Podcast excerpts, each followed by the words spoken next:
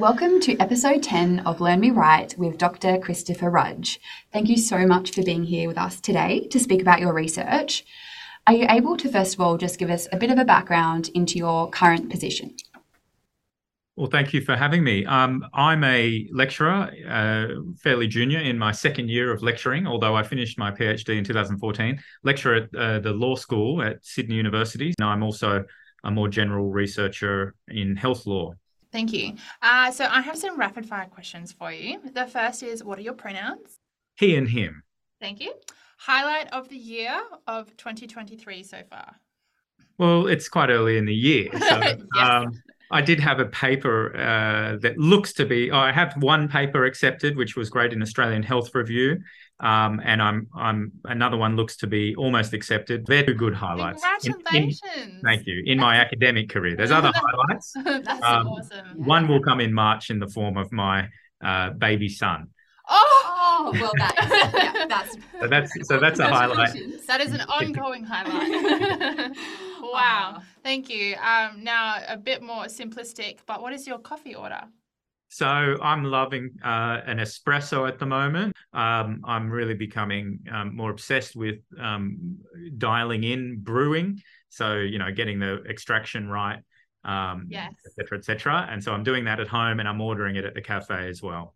Good for you. Good for you. I'm more of a batch brew kind of gal myself, so I do understand the technicalities of it has to be perfect, or I'm not drinking it. Whereas I drink yeah. instant coffee. Yeah. We've had many a debate about Ruthie's instant coffee in the office.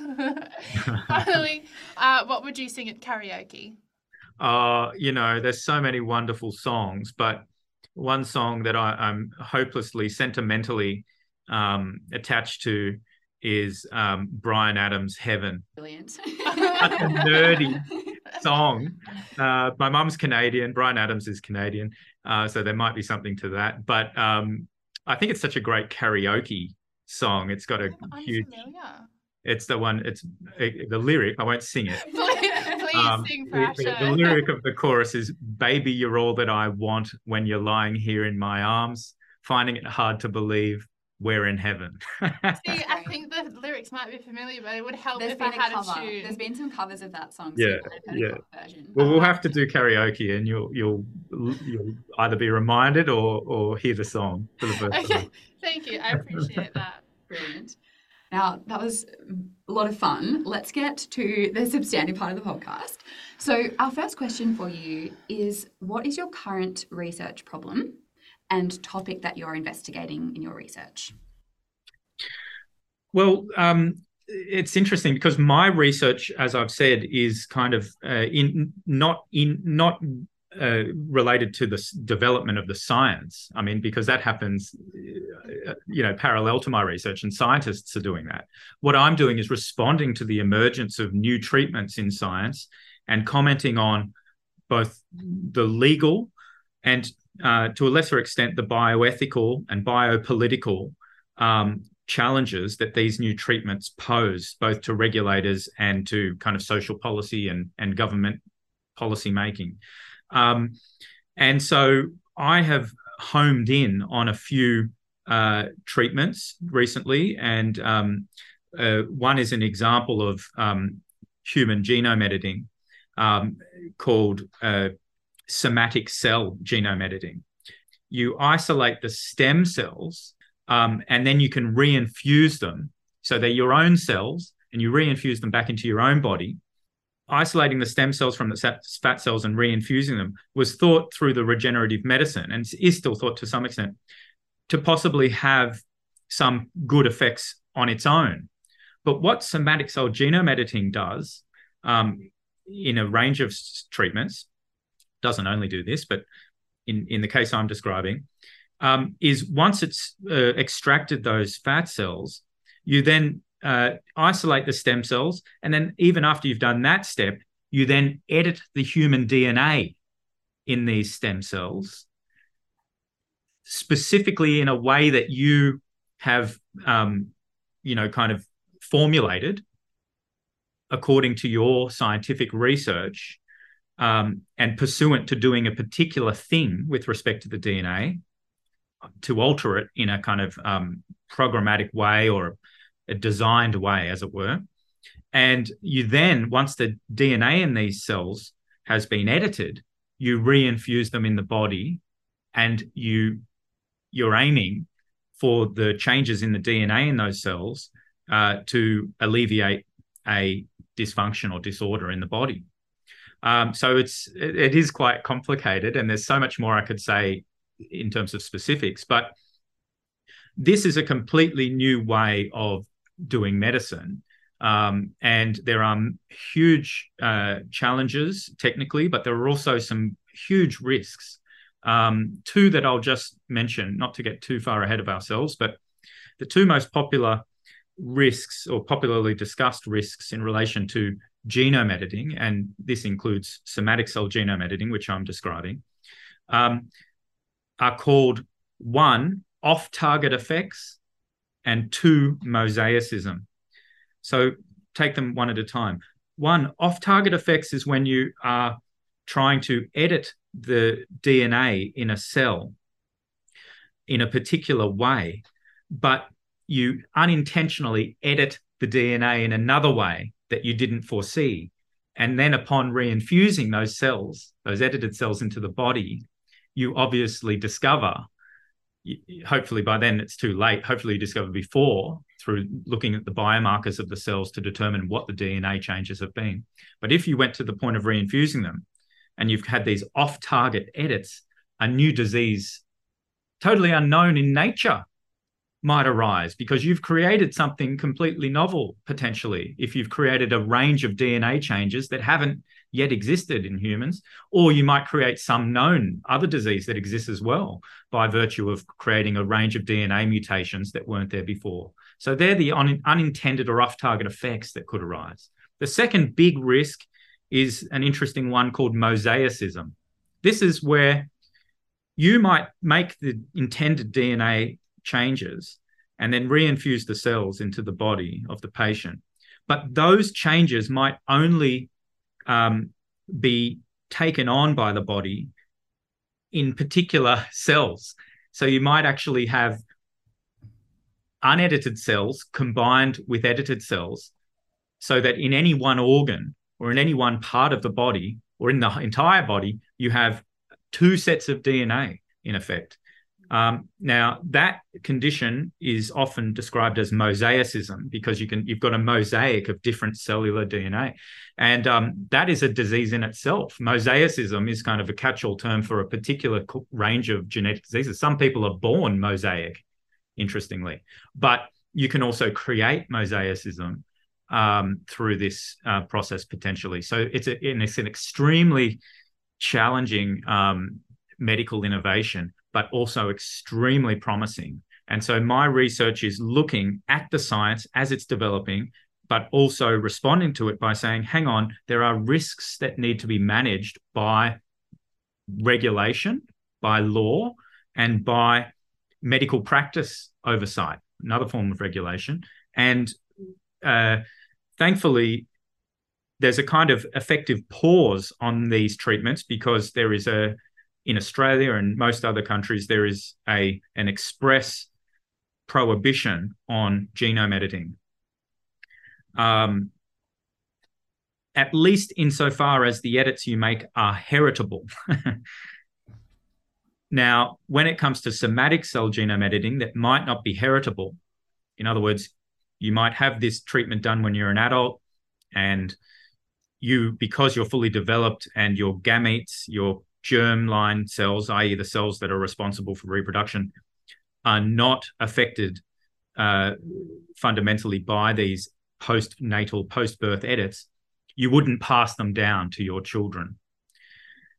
So it's unclear actually whether the uh, somatic cell genome editing would be um, prohibited at the moment. I would actually think it is not, but the general prohibition on genome editing is quite a um, strict one, and that has tended to make researchers extremely careful about any form of genome editing, and therefore we've had an effective pause or at least a lot of caution around these treatments, and we haven't yet seen um, any experimental uh, kind of scandals going on in private clinics. But I'm looking at that horizon and I'm commenting on what we can do um, and what is possible in our existing regulatory systems uh, to protect ourselves against this stuff. So that's a long-winded answer, but um, no, it's excellent. Um, so I just wanted to recap what you've said just to make sure we're on the same page. And um, what you're pointing out is that we now have theoretically and somewhat pragmatically the ability to edit genes or edit DNA in cells for therapeutic purposes. So let's just outline here that we're not talking about you know, the, the catch all controversial phrase, designer babies. Mm-hmm. We're talking about people with actual genetic conditions that is causing a pathology or an interference with their lives. Um, so the treatment is consented to generally by an adult and it is limited to that adult themselves. That's right. That's the one I'm discussing. Yeah. We can certainly discuss uh, DNA edits as well. Yeah. Um, but uh, but I'm interested in the adult ones because they look to be, um, you know, further along yeah. than than uh, both in terms of the you know legality as yeah. well as the um, medical evidence than than anything in relation to heritable DNA editing. Yeah. And we are talking about therapies, exactly. Yeah. And you're also looking at the balancing act between these potentially really high reward therapies. So these therapies are meant to be more of a cure for the underlying condition rather than just sort of treating the symptoms.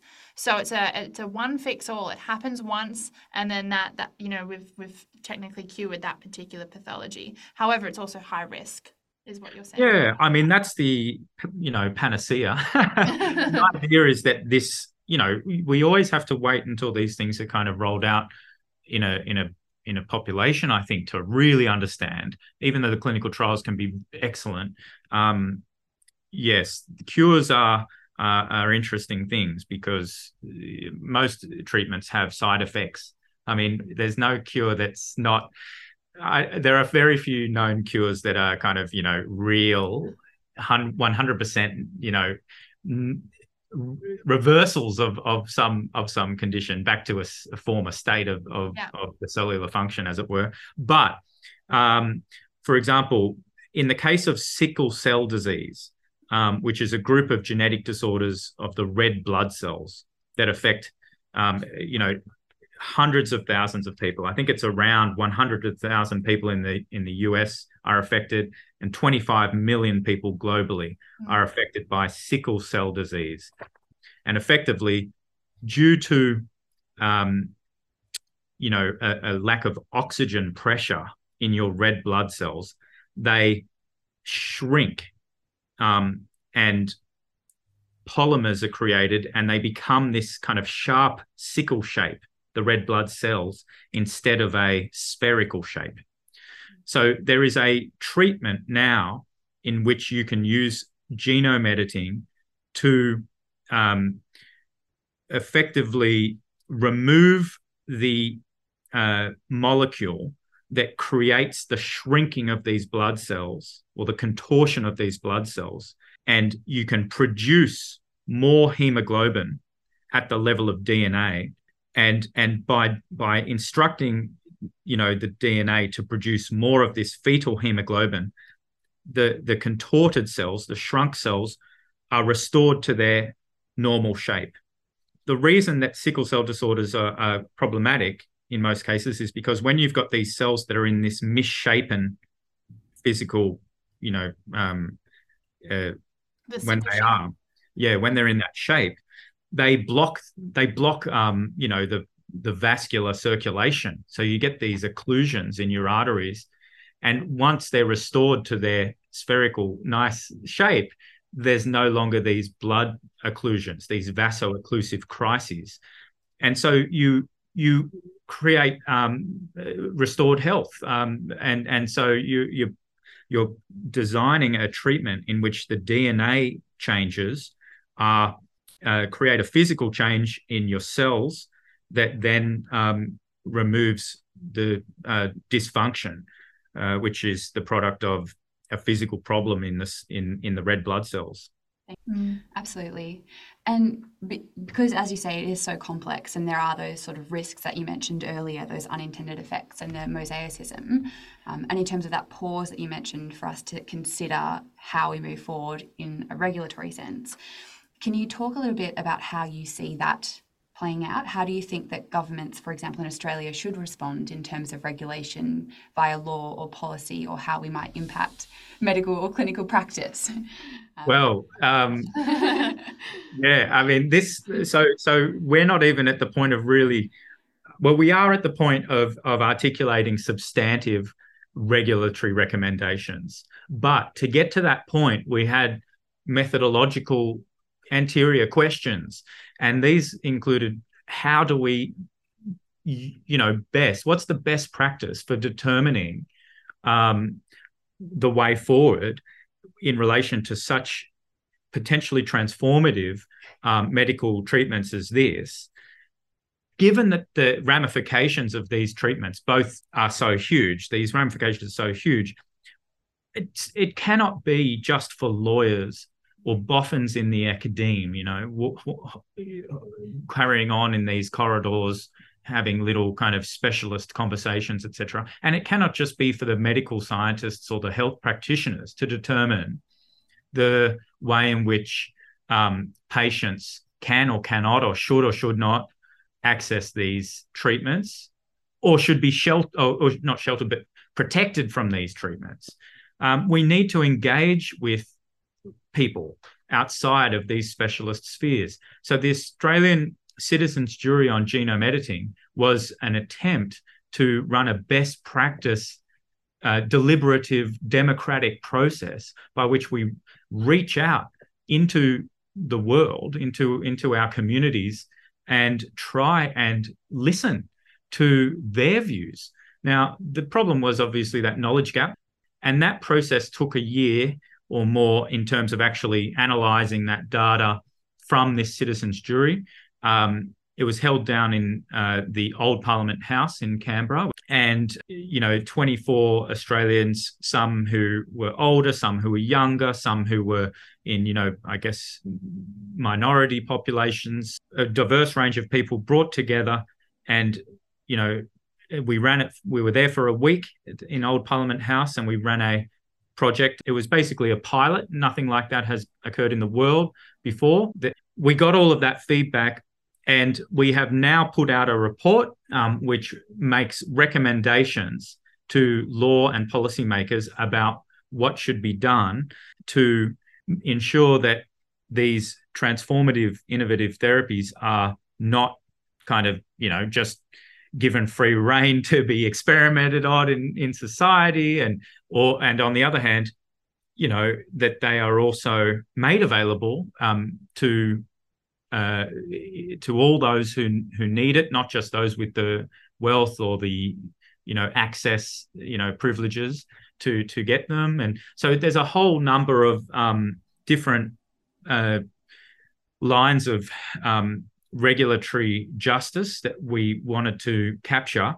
The value of that of that project was that you're really attempting to um, uh, understand the concerns of um, people from different walks of life and different um, stages of their life and di- in different health backgrounds, etc. And um, and so it's a work in progress. Um, so I can go to some of the substantive ideas, but that was, as I said, the anterior question for us through this project was to get um, the right people involved in determining the next steps in terms of regulation. But of course, with any medical treatment, the two main things are safety and efficacy. Uh, that's absolutely brilliant that you've involved lay people. I think that's so important. And I think as a society, we're kind of really recognizing it. That's really important. Of course, I came to it from a very, um, I wanted to see the substantive legal recommendations. I, I was interested in hearing you know, what do you think the law should be? If someone did this without permission, how long should they be in prison for, etc. you know, I was really like, what are we going to write in the law? Um, but of course, you know, it doesn't really work that way. You cannot ask, uh, you know, there's a lot of pre, um, you know, kind of um, research needed to get to those outcomes. And so it was very valuable to do that. I, I'm not really much of a sports fan. I do like a bit of sport, but I'm going to try and use a sport analogy here, so bear with me. So I guess what you're saying essentially is that it's like we're designing a whole new sport. There's a whole new game, and there's a whole bunch of people who have to come in and have input into what the rules and sort of boundaries of that might even look like. Um, before actually getting into the to the nitty gritty of of the regulatory kind of tools that are going to exist, it's uh, sort of before um, before that point. We're kind of just considering um, that didn't make sense. What are the, no, no, no, it does. What are the boundaries that we need to be considered, and, and where do we draw those lines, and who gets to draw those lines, Mm. which is really important. Yeah, I think that's a really interesting analogy if, because you'd be looking at yes, um, what are the rules, and um, and and how can we participate safely and achieve that outcome um, legitimately, and and in a way that includes everyone in that participatory group. How do they all get that outcome, and how do they all access the sport itself? You know, um, how can anyone who wants to play through the rule making and so forth get to play? Yeah. Um, so so there's a huge number of um, uh, rules both inside the game once you're there, but also preparatory to the game to get people there and and so forth. Yeah. Yeah. Well, that's that's really interesting. Great. Uh, great analogy, Ruthie. um, so we have one final question for you, and it's: What can the ordinary person do to help in this particular situation, or um, what knowledge can the ordinary person have in order to better help in this particular space in their community? So basically, you know, I think it's always important to stay advised or abreast of the new developments in medical research, but also to rely on uh, trusted experts in the medical profession um, and specialists within, um, you know, the kind of uh, clinics and, and hospitals to, um, uh, you know, discuss the treatment options. I think it's important also to um, speak to, you know, specialists in medical practice about um, potential new treatments and the risks associated with them too. So that's a long-winded way of saying, you know, um, look at the future of research, medical research, with hope, but maintain um, a healthy, uh, you know, kind of skepticism about new treatments as well. That's completely fair. We don't want to overpromise and then disappoint when we don't meet those expectations.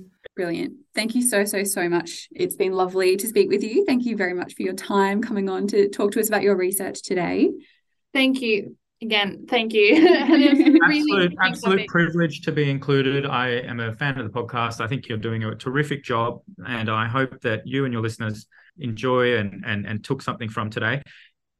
Please uh, don't hesitate to contact me. Um, you know, uh, my email is christopher.rudge at sydney.edu.au if anyone wishes to contact. Uh, but thank you for listening to me today. Our It's absolute pleasure. Yeah. Alrighty. See ya. Yes, thanks.